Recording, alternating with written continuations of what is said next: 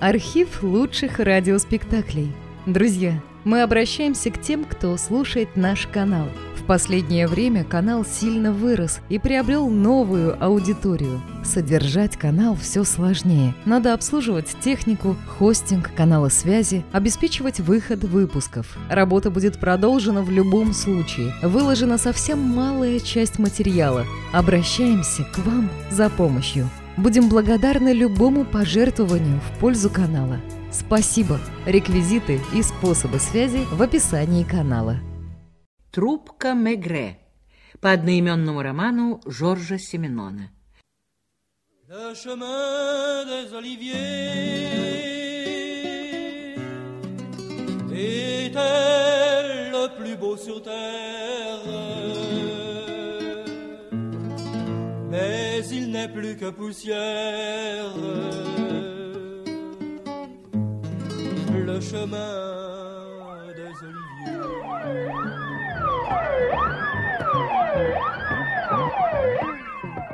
Комиссар Мегре срочно к шефу. Сейчас иду. Жорж Семенон. Трубка Мегре. Мегре вошел в свой кабинет и сразу же почувствовал устоявшийся запах табака. Хотя окна, выходящие на набережную Орфевр, были настежь открыты. Он сложил бумаги, выбил еще теплую трубку о подоконник и сел за стол. Рука его машинально потянулась за другой трубкой, которая обычно лежала справа от него. Трубки не было.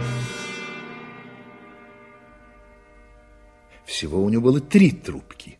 Одна из них, пенковая, лежала у пепельницы, а самая любимая, та, которой он пользовался охотнее всего, большая, чуть изогнутая вересковая трубка, подаренная ему женой 10 лет назад ко дню рождения, исчезла. Удивленный, он пошарил по карманам, поискал на камине черного мрамора.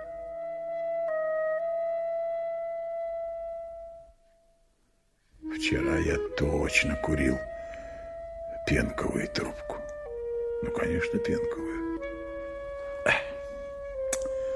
Ну, ничего, ничего. Когда три трубки, одна может и запропаститься куда-нибудь.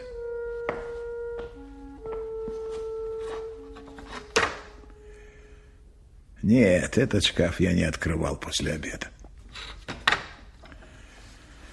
А около шести часов, когда позвонил судья Камельо, во рту у меня была та самая трубка, конечно.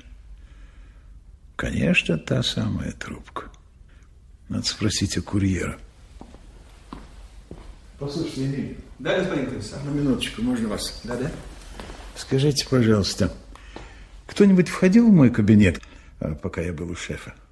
Никто не входил, господин комиссар. Спасибо.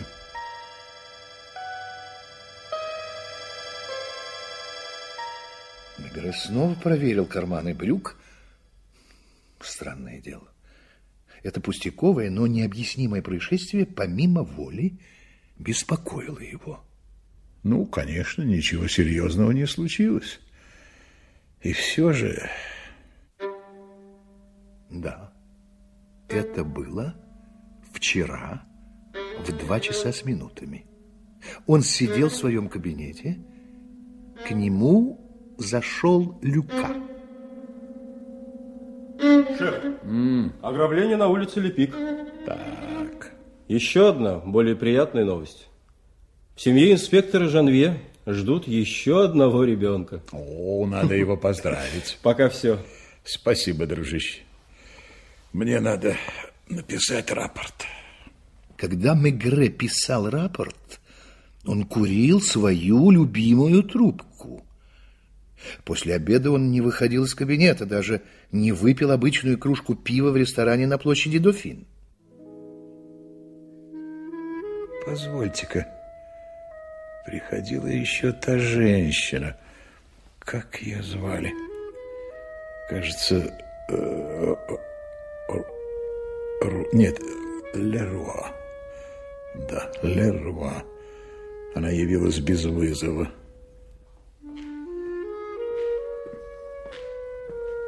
К вам женщина с сыном. А в чем дело, не знаете? Она ничего не говорит. Требует пропустить ее к шефу. Ну, пусть войдет. Я пришла к вам, Спокойно. господин директор. Спокойно, здравствуйте. Здравствуйте. Садитесь, садитесь. Так, слушаю вас. Я, э, я комиссар Мегре, директор сейчас нет. Вот ты припомнилась деталь. Женщина и глазом не моргнула, вероятно, не читала газеты и ничего о нем не слыхала. Юноша, на которого Мегре сначала не обратил внимания, напротив, встрепенулся. Глаза его заблестели, и он с жадным интересом принялся рассматривать комиссара. Теперь Мегре пытался вспомнить, что рассказывала эта женщина. А говорила она так много и настойчиво, как говорят люди, которые придают значение каждому своему слову и опасаются, что их не примут всерьез. Моя фамилия Леруа. Очень приятно. Я вдова. Вдовела несколько лет назад. Если бы вы только знали, как мне трудно было одной воспитывать сына, я все для него делала, господин э, комиссар. Мой муж был кадровым офицером и... Унтер-офицером, мама. Нет. Он служил интендантом в Винсене. Извини. Когда я говорю, что он был офицером, я знаю, что говорю, если бы он не умер, если бы он не загубил себя, работая за начальников, вовсе того не стоящих. Он непременно своевременно стал бы офицером, ведь он А где вы живете, мадам? в Шарантоне э, на набережной Берси. У нас маленький двухэтажный домик между кафе на углу улицы и доходным домом. Юноша сидел в углу кабинета и держал на коленях соломенную шляпу. Да, да, да, у него была соломенная шляпа. Мой сын не хотел, чтобы я обращалась к вам, господин директор. э, про- Комиссар. э, Простите, господин комиссар. Но я ему сказала, ты ничем не провинился, и нет никаких оснований для Мама, того, чтобы... мама, мама, я прошу тебя. Одним словом, э, возвращаясь, я уже не раз замечала, что в мое отсутствие кто-то бывает в нашем доме. Вы живете вдвоем с сыном? Да. И сначала я даже подумала, что это он. Но все это происходило в часы, когда он занят на работе. Мегре взглянул на молодого человека. Тот, казалось, был недоволен разговором. Наверняка лет 17. Худой, рыжеватый верзила, на лице прыщи и веснушки. Скрытный? Возможно. Во всяком случае, застенчивый. Он сидел, упорно уставившись в ковер, но когда никто не смотрел на него, бросал быстрые взгляды на Мегре. Чем занимается ваш сын? Он парикмахер. У моего дядюшки парикмахерская. И поэтому мама вбила себе в голову, что я тоже. Нет ничего постыдного в том, что ты парикмахер. А я хочу только сказать, господин комиссар, он не мог бы улизнуть во время работы, к тому же я сама убедилась в этом. Не хотите ли вы сказать, мадам, что заподозрили своего сына и следили за ним? Ну, именно так, господин комиссар. Ну почему вы уверены, что в ваш дом кто-то наведывается? Почему? Это сразу чувствуется, господин комиссар.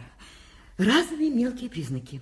Например, дверца платяного шкафа, которую я никогда не запираю на ключ, оказалась запертой на один поворот ключа. В вашем шкафу есть какие-нибудь ценные вещи? Ну, я держу там одежду, постельное белье, кое-какие семейные сувениры, но ничего не пропало. Вы ведь это имеете в виду? Да. И в погребе один из ящиков оказался передвинутым. А что в нем было? Пустые банки, стеклянные банки. Понятно. Словом, у вас ничего не пропало. Ну, не думаю. А когда примерно вам стало казаться, что в ваш дом наведывается? Примерно три, э, да, три месяца тому назад. Но мне не кажется. Я уверена в этом. А сколько раз, по-вашему, проникали в ваш дом? Всего раз десять, да.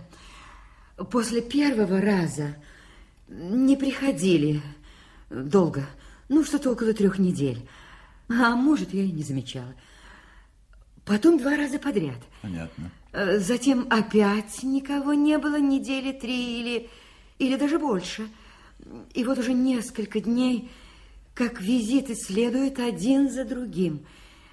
Позавчера, например, когда была гроза, я обнаружила на полу мокрые следы. Мужские или женские? Ну, скорее мужские, но я не уверена. А в прошлый понедельник я повела Жозефа в кино. Так. У него был выходной день, и все послеобеденное время мы провели вместе. Вернулись домой тоже вместе. И представьте, Приходили. приходили. Так.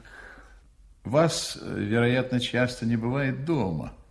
Вы ведь сказали, вы вдова, и пенсия, которую вы получаете от военного ведомства, вероятно, недостаточно. Я работаю.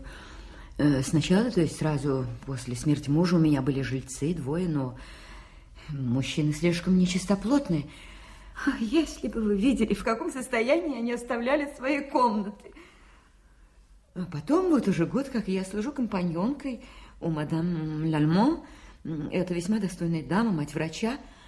Она живет одна у шлюза в Шарантоне. Ну, как раз напротив нас. И каждый день после обеда... Да. Мы скорее приятельницы, вы понимаете? Понимаю.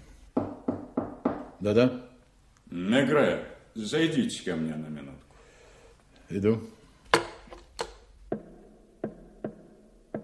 Он вышел и несколько минут говорил с шефом о разрешении на арест, только что полученном по телеграфу из Дижона. Торанс займется этим делом. Идет? Я не возражаю. В это время во рту у него была трубка, но не любимая, а другая. Любимую он, скорее всего, положил на стол, когда ему до этого позвонил судья Комельо. Извините. Так, э, в общем, мадам, у вас ничего не украли. А, думаю, что ничего. Следовательно, вы не намереваетесь заявлять о пропаже. Я не могу этого сделать, потому что... Вам просто кажется, что последние месяцы, и особенно последние дни, во время вашего отсутствия, кто-то проникает в ваш дом, так? И один раз даже ночью. Вы видели кого-нибудь? Я слышала. В кухне упала чашка и разбилась. Я тут же спустилась вниз, а там уже никого не было. Осколки валялись на полу. А кошки у вас нет? Ни кошки, ни собаки. Животные разводят такую грязь. Скажите, пожалуйста, а пролезть к вам кошка не могла? Мама, ты злоупотребляешь терпением комиссара Мигре.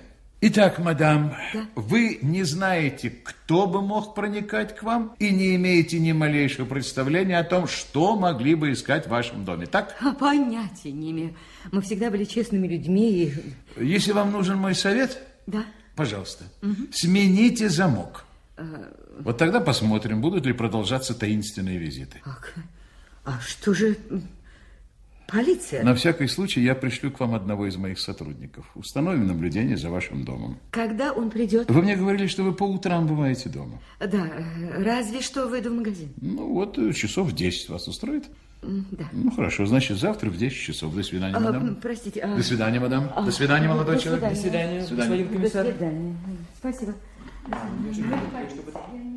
А, Люка, очень кстати. Завтра к 10 пойдешь по этому адресу? Пожалуйста. Узнай, в чем там дело. Хорошо, патрон. Он и тогда не был убежден, что это нужно. Полицейская префектура, как и редакции газет, притягивает к себе маньяков и помешанных. И теперь, стоя у раскрытого окна и вспоминая вчерашний разговор, Мегре ворчал. Проклятый мальчишка.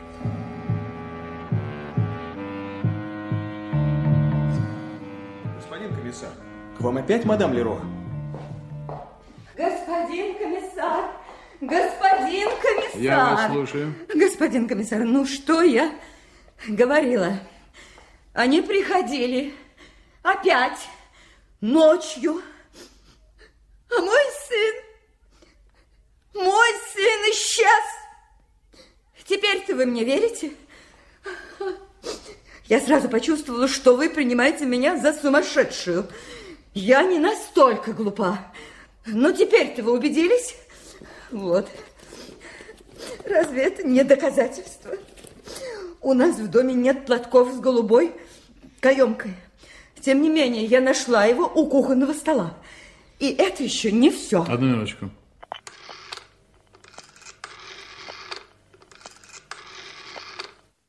Люка, э, дежурная машина на месте.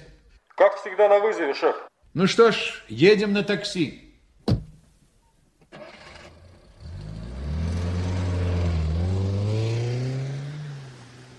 Я уверена, что они его убили. А вы за все это время ничего не сделали. Ну да. А теперь его убили. Я осталась совсем одна, без всякой поддержки. У него есть слабость, господин комиссар. Он не может устоять перед женщиной, как и его отец, причинивший мне столько страданий.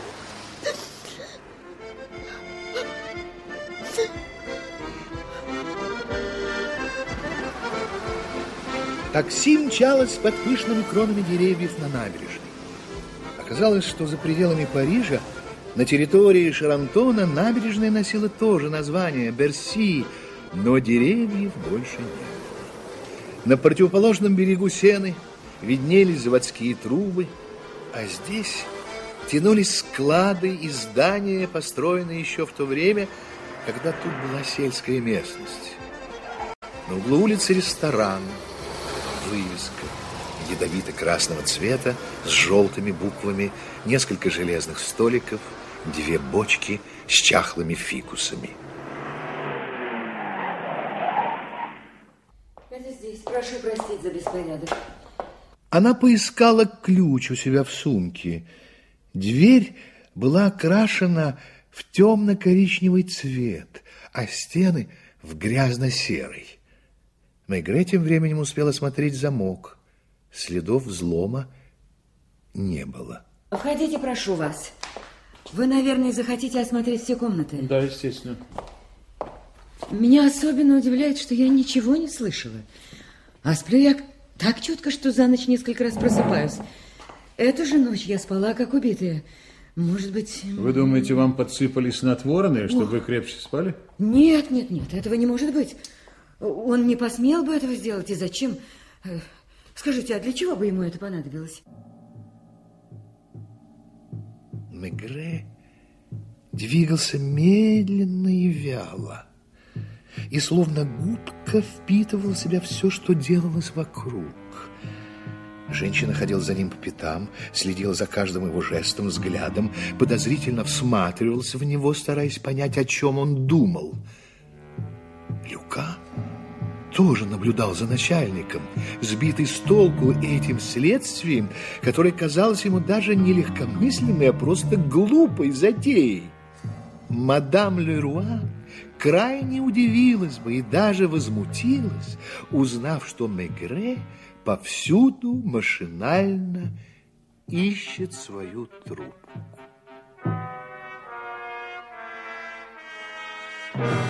Жозеф занимал комнату слева.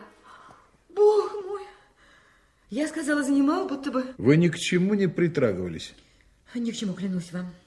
А постель, как видите, раскрыта. Но я готова поручиться, что он не спал на ней.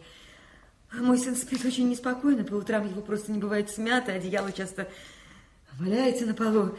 Э, случается, он громко разговаривает и даже, понимаете, кричит во сне. Все его вещи здесь?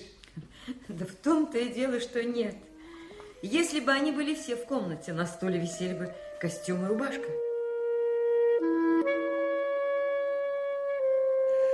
А может быть так? Юноша, услышав ночью шум, спустился в кухню, и там на него напал таинственный гость. Или гости. Вчера вечером вы видели его в постели? Я всегда прихожу поцеловать его на ночь. И вчера я пришла как обычно. Он был уже раздет. Его вещи были сложены на стуле, ну, а ключ... Я всегда уходила снизу последней и, и сама закрывала дверь на ключ. А ключ держала в своей комнате под подушкой, чтобы... Итак, мадам Леруа, сегодня утром вы нашли ключ на месте. Да, господин комиссар. Я сразу об этом как-то не подумала, но потом вспомнила. Видимо, он не собирался убегать, не правда ли? Минутку. Значит, э, ваш сын лег спать. Так? Затем он встал и оделся. Смотрите, его галстук валяется на, на полу. Он не повязал галстук. А где его башмаки? Башмаки? А, башмаки вот здесь, в углу. А, Он ушел в домашних туфлях. Мегре по-прежнему искал трубку и нигде не находил ее. Впрочем, теперь он уже и сам точно не знал, что ищет. На всякий случай он осмотрел убогую комнату, где жил молодой человек. В шкафу висел синий костюм, его выходной костюм, который он мог надевать только по воскресеньям, и внизу была пара лакированных туфель. Было еще несколько рубашек, все заношенные, не раз чиненные, начатая пачка сигарет. А трубку ваш сын не курил? В его возрасте я бы не позволила ему. Недели две тому назад он пришел домой с маленькой трубкой, какими торгуют на ярмарках. Я вырвала ее у него и бросила в печь. Его отец свои 45 лет не курил трубку. Проходите. Проходите. Вот это моя комната. Ой, вы уж не обессудьте, я не успела убрать свою постель. Ничего, ничего. Наверху мы спали первые месяцы после смерти мужа, когда у нас были жильцы. За окном палило солнце. Его жаркие густые лучи походили на расплавленный мед. Но в доме было сумеречно, вечные потемки. Уже два часа Мегре и Люка тщательно обыскивали дом, осматривая все закоулки.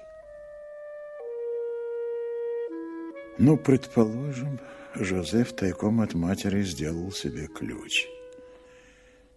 Но если это так, и он намеревался сбежать этой ночью, почему же он не надел галстук? И тем более ботинки?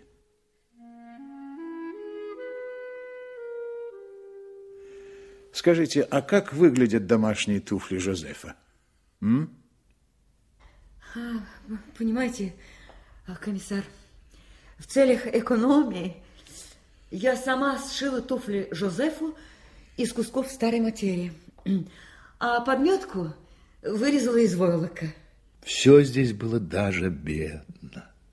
И бедность эта была тем более мучительна, что в ней не хотели признаваться. А прежние жильцы? Первым пришел по объявлению старый холостяк, служащий фирмы Сустеля. Ну, вполне приличный, воспитанный, образованный человек. А вторая комната была вначале занята подрядчиком. А Он ой, ухаживал за мной, хотел жениться. Ну, вы понимаете. В общем, он уехал. Его место занял некий Блюстейн. Блюстейн. Да, Иностр- иностранец. Иностранец, Иностранец, да. да. Он хорошо говорил по-французски. Ну, так, с легким акцентом. Он был коммивояжером. И ночевал лишь раз в неделю. У ваших жильцов был ключ? Нет, господин комиссар. В то время я всегда бывала дома, а если выходила, прятала ключ за водосточной трубой. Они знали, где его найти.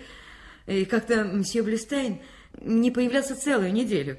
В его комнате я нашла лишь старую зажигалку, сломанную расческу и совершенно рваные простыни. И он вас не предупредил? Нет, господин комиссар, но все-таки это был хорошо воспитанный человек. Несколько книг лежало возле швейной машины в углу столовой. Это были дешевые издания, главным образом приключенческие романы. На полях книг часто попадались монограммы, выведенные то карандашом, то чернилами «Ж» и «М». Причем «М» почти всегда старательнее выписанная, чем «Ж». Мадам Леруа, вы не знаете кого-нибудь, чье имя начиналось бы с буквы М. М. Да. Нет. Жаль.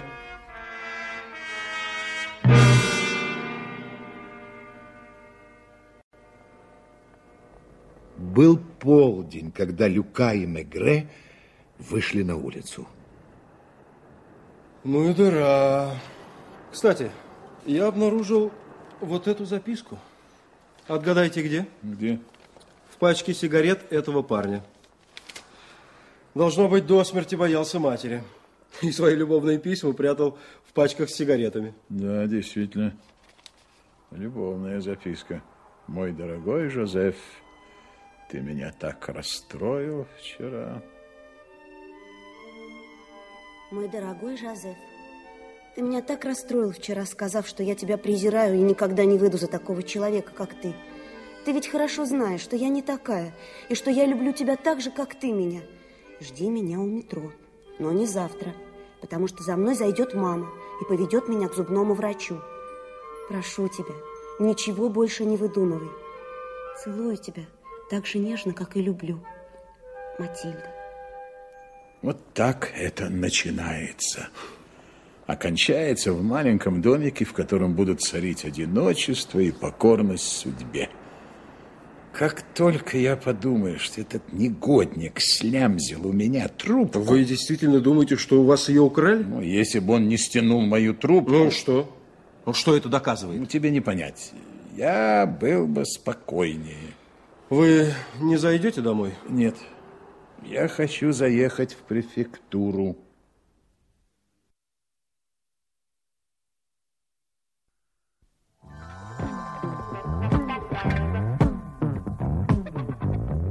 Пока в полицейских архивах разыскивали всех Блюстейнов, когда-либо имевших дело с правосудием, Мегре занимался текущими делами, а Люка большую часть времени проводил в переулках около площади республики.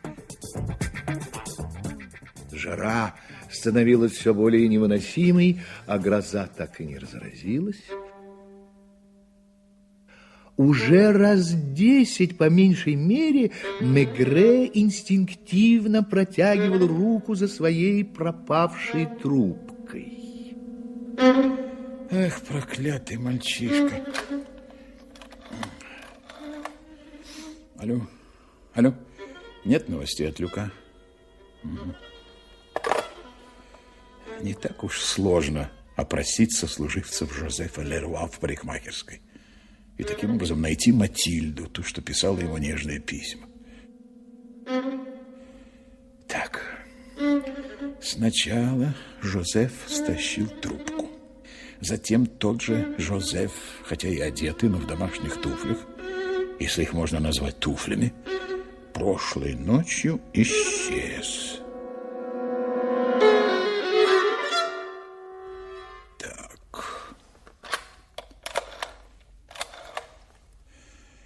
Алло?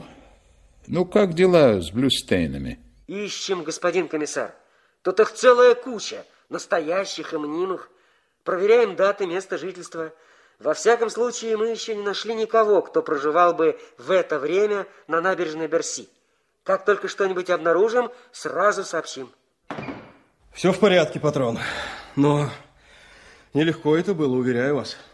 Оказалось, что кассирша женщина лет 30, э, получала для Жозефа записки через мальчишку Рассыльного.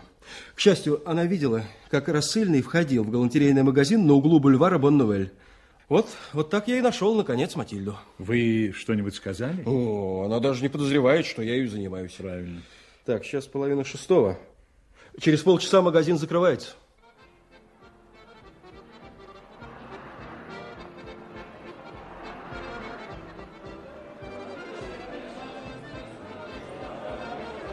Простите, мадемуазель. В чем дело, месье? Всего лишь слово. Оставьте меня в покое. Полиция. Что вам нужно от меня? Хочу кое-что сказать вам о вашем приятеле. О Жозефе?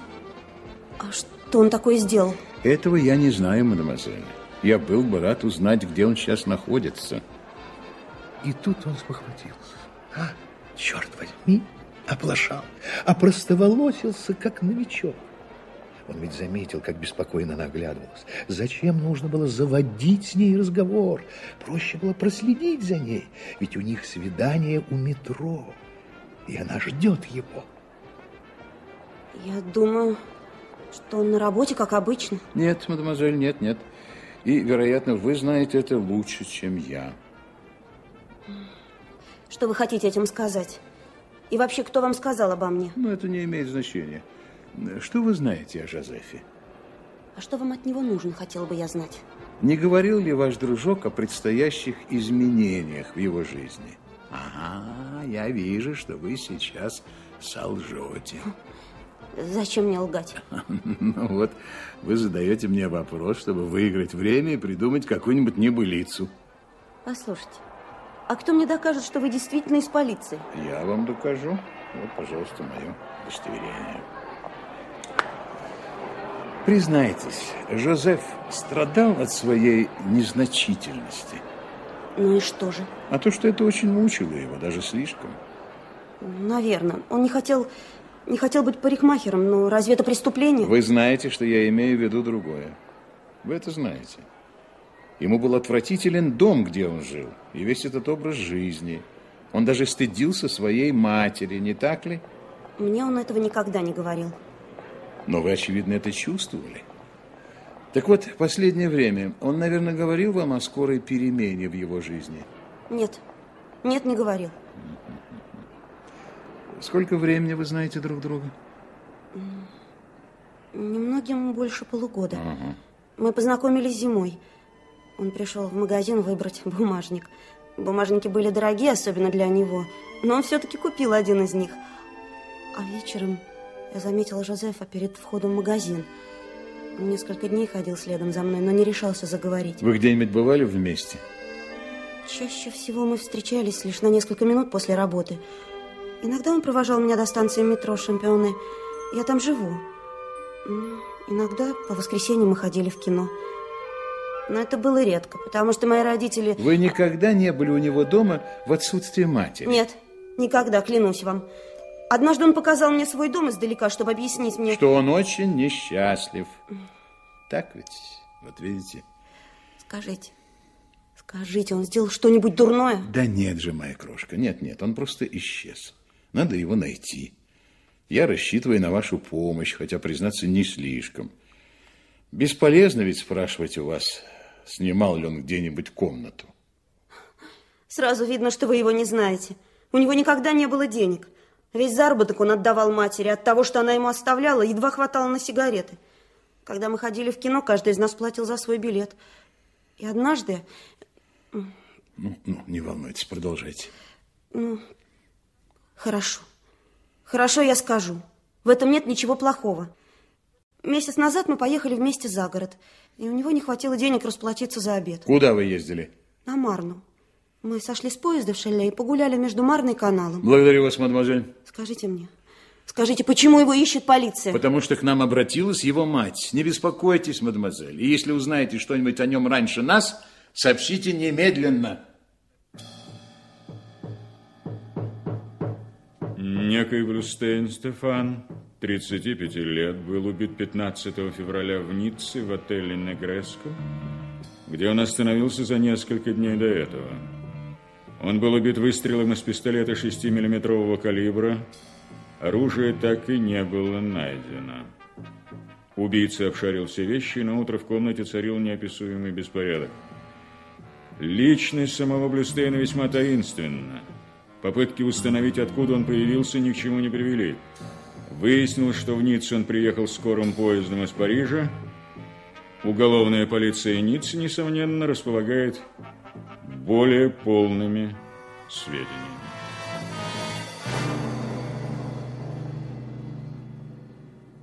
Мадам Леруа, посмотрите на эту фотографию. Вы узнаете этого человека? О, это мой бывший жилец, мсье Блястейн. Совершенно верно. Странно. Странно. На фото он одет как... Да, как светский человек. В то время как на набережной Берси У него был вид бедняка. Что это значит, господин комиссар? Где этот человек? Что он сделал? Он убит, мадам Леруа. Он убит. Скажите, а, я вижу, вы пересмотрели все вещи в доме. Вы хотели узнать, не прихватил ли чего-то с собой ваш сын, не так ли? И каковы результаты? А, никаких, клянусь вам. Все на месте. Что вы на это скажете? Простите. О, ну, ну куда же вы?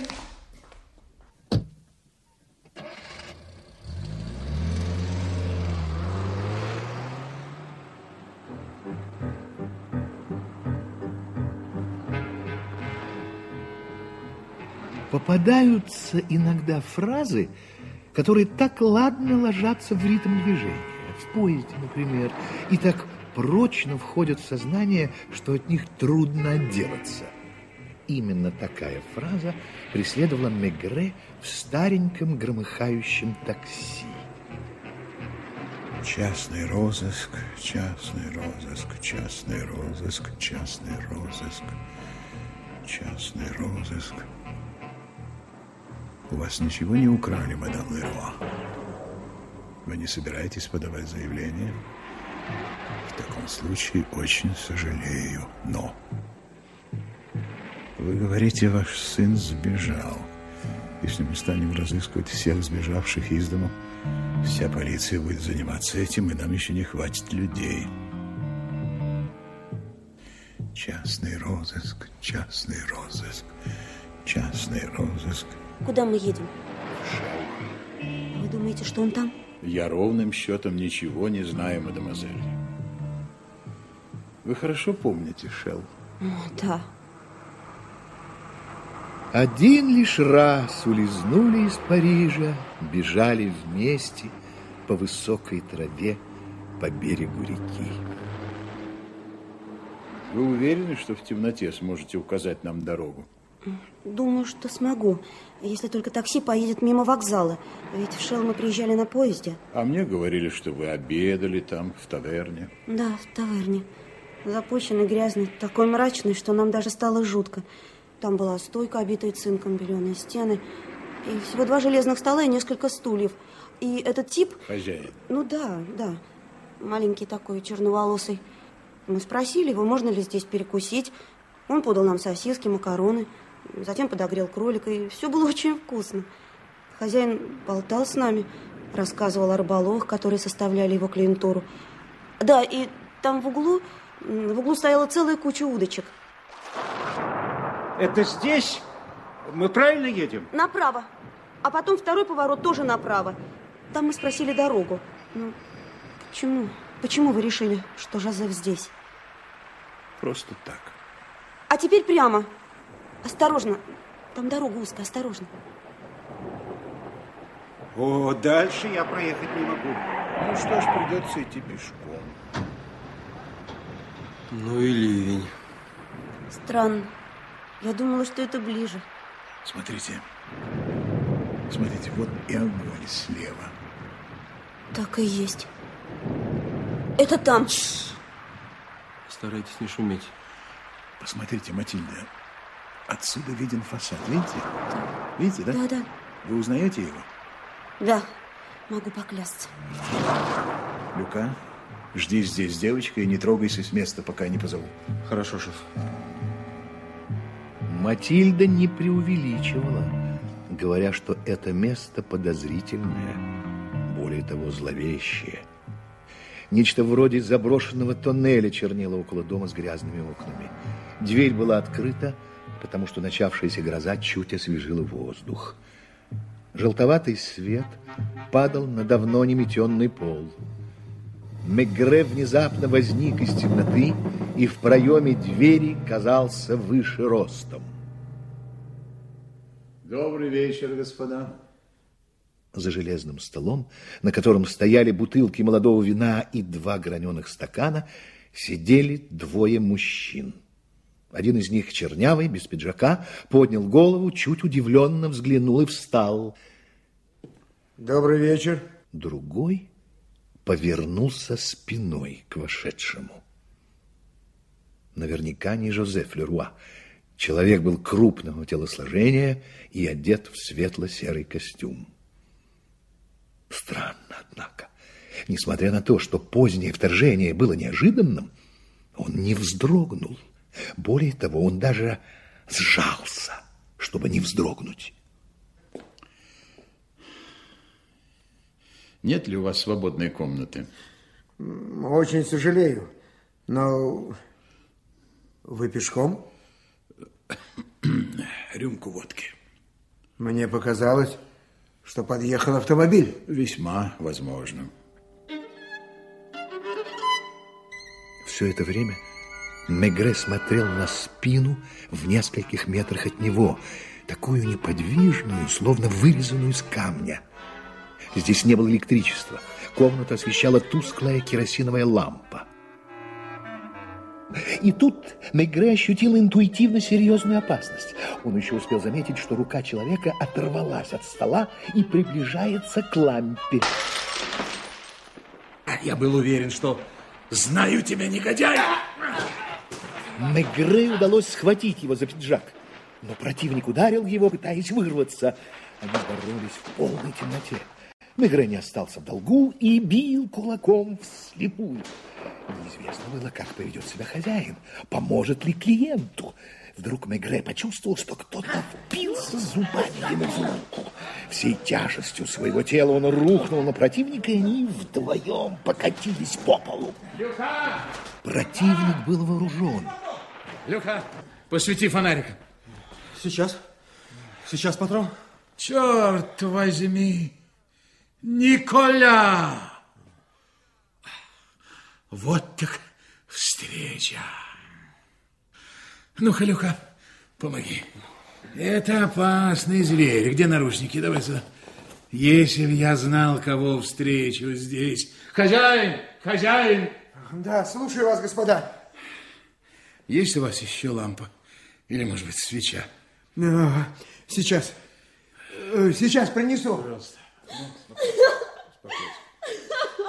Входите, входите, малютка. Спокойно, не бойтесь. Я думаю, что сейчас все закончится. А теперь приведите ко мне сюда парнишку. Живо!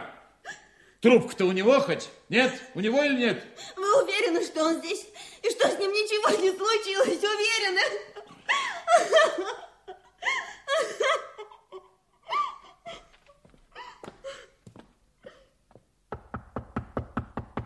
Кто там? Откройте. Это господа из Парижа. Кто? Господа из Парижа, с ними девушка. Да не бойтесь, можете открыть. Ну, клянусь вам. Жозеф, это я, комиссар Мегре. Ты можешь открыть, мой мальчик? Ну? Жозеф, живей, живей.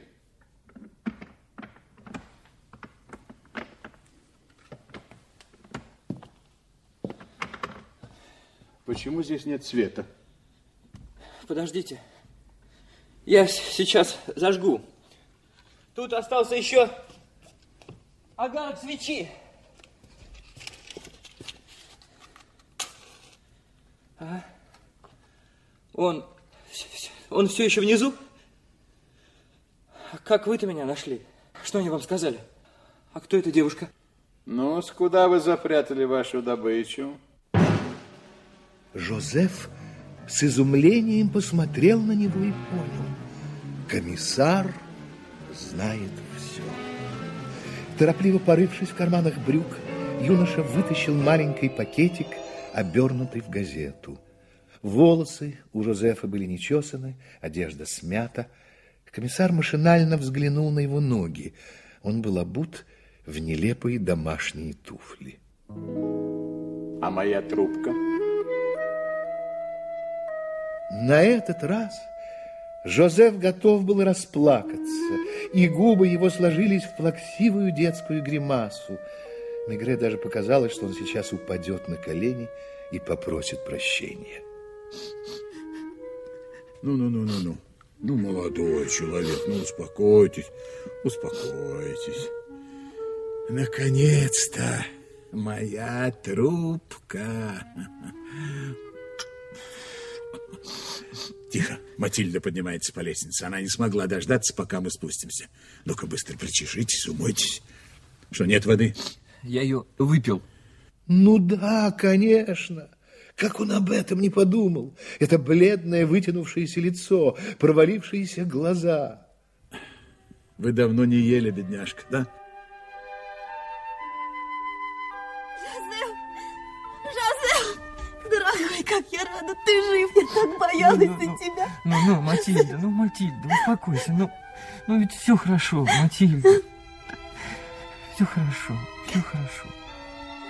Матильда, поверьте мне, ничего не случилось. Он вас очень любит, иначе и быть не могло.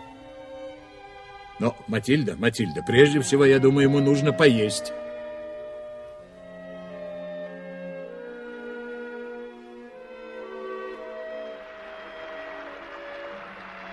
Теперь было приятно слушать, как хлещет дождь по листьям и вдыхать через широко открытую дверь влажную ночную прохладу. Несмотря на голод, Жозеф едва мог проглотить бутерброд с паштетом, который ему приготовил хозяин. Так он был потрясен. Что же касается Мегре, то он пил уже вторую или третью рюмку водки и с наслаждением раскуривал свою любимую трубку. И, честное слово, вся эта история льстила его самолюбию. У него взяли трубку, как берут незаметно на память карандаш у великого писателя, кисть у великого художника, носовой платок или какую-нибудь другую мелочь у кинозвезды. Это комиссар понял с самого начала. Молодой человек, страдающий комплексом неполноценности, стащил его трубку. И этот же молодой человек на следующую ночь исчез. А до этого молодой человек уговаривал свою мать не обращаться в полицию. Что это значит? А то, что он сам хотел повести следствие, черт возьми, потому что он чувствовал себя в силах сделать это, потому что с трубкой Мегре во рту он был уверен.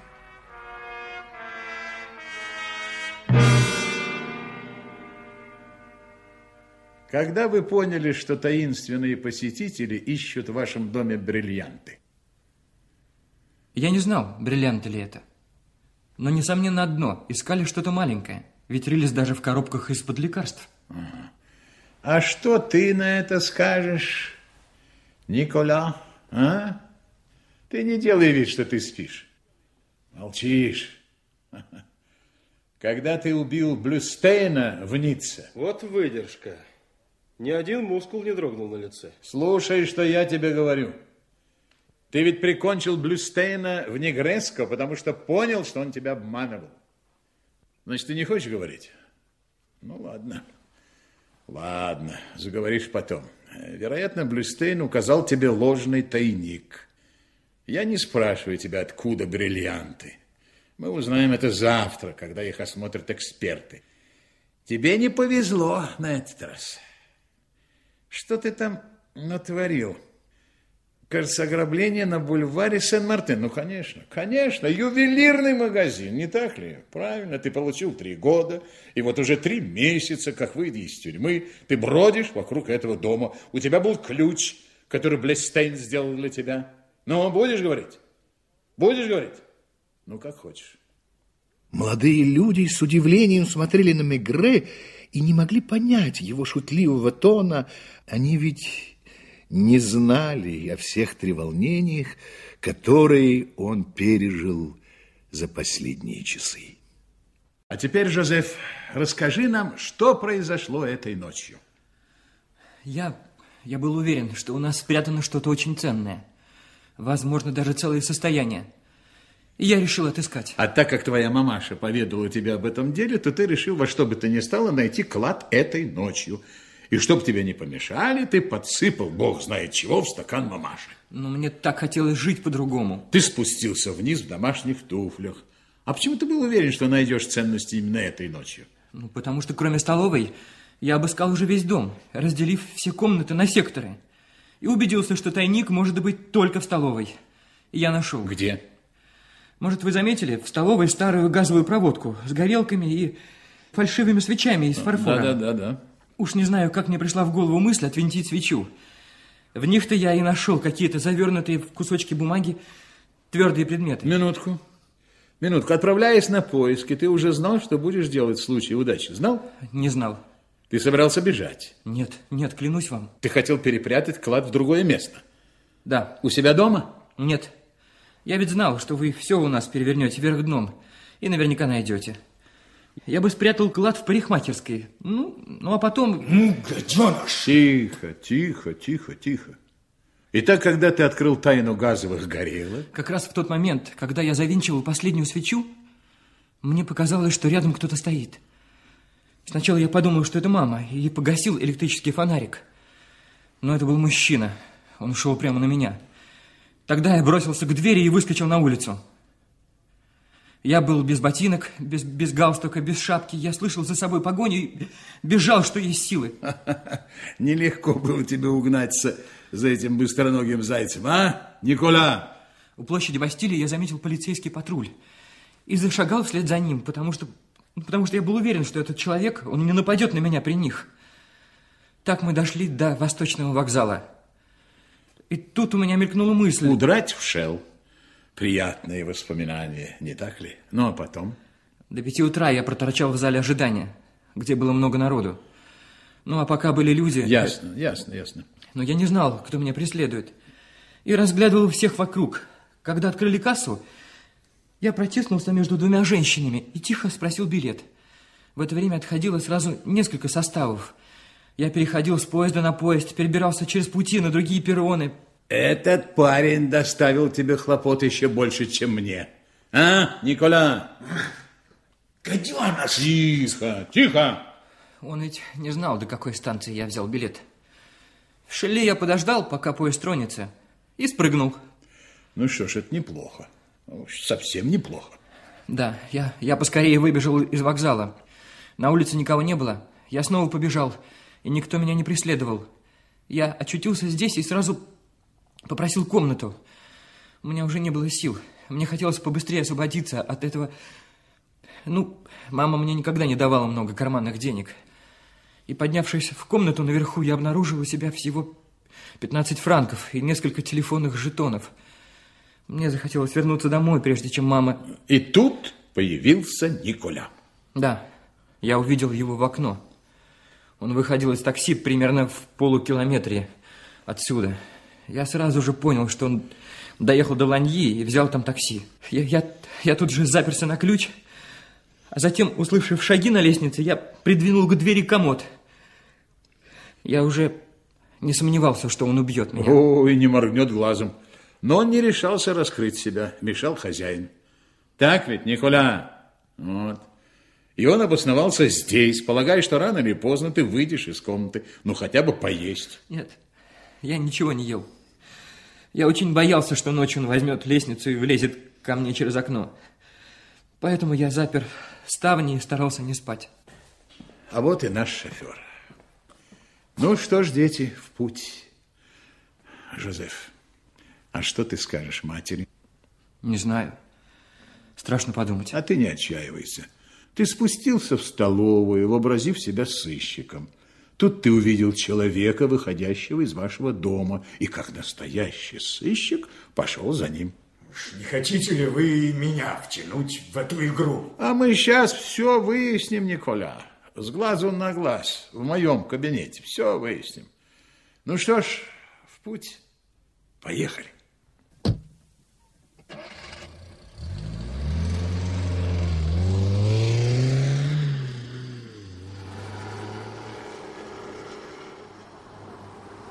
Если бы тебя угораздило сломать мою любимую трубку...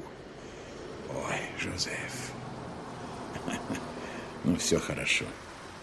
Ты знаешь что, я подарю тебе другую трубку. Ладно?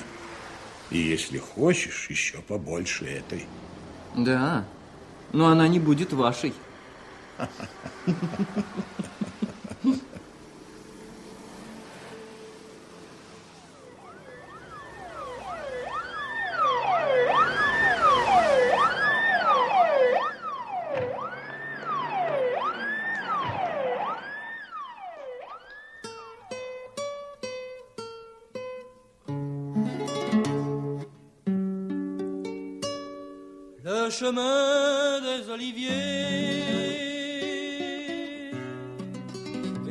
était le plus beau sur terre.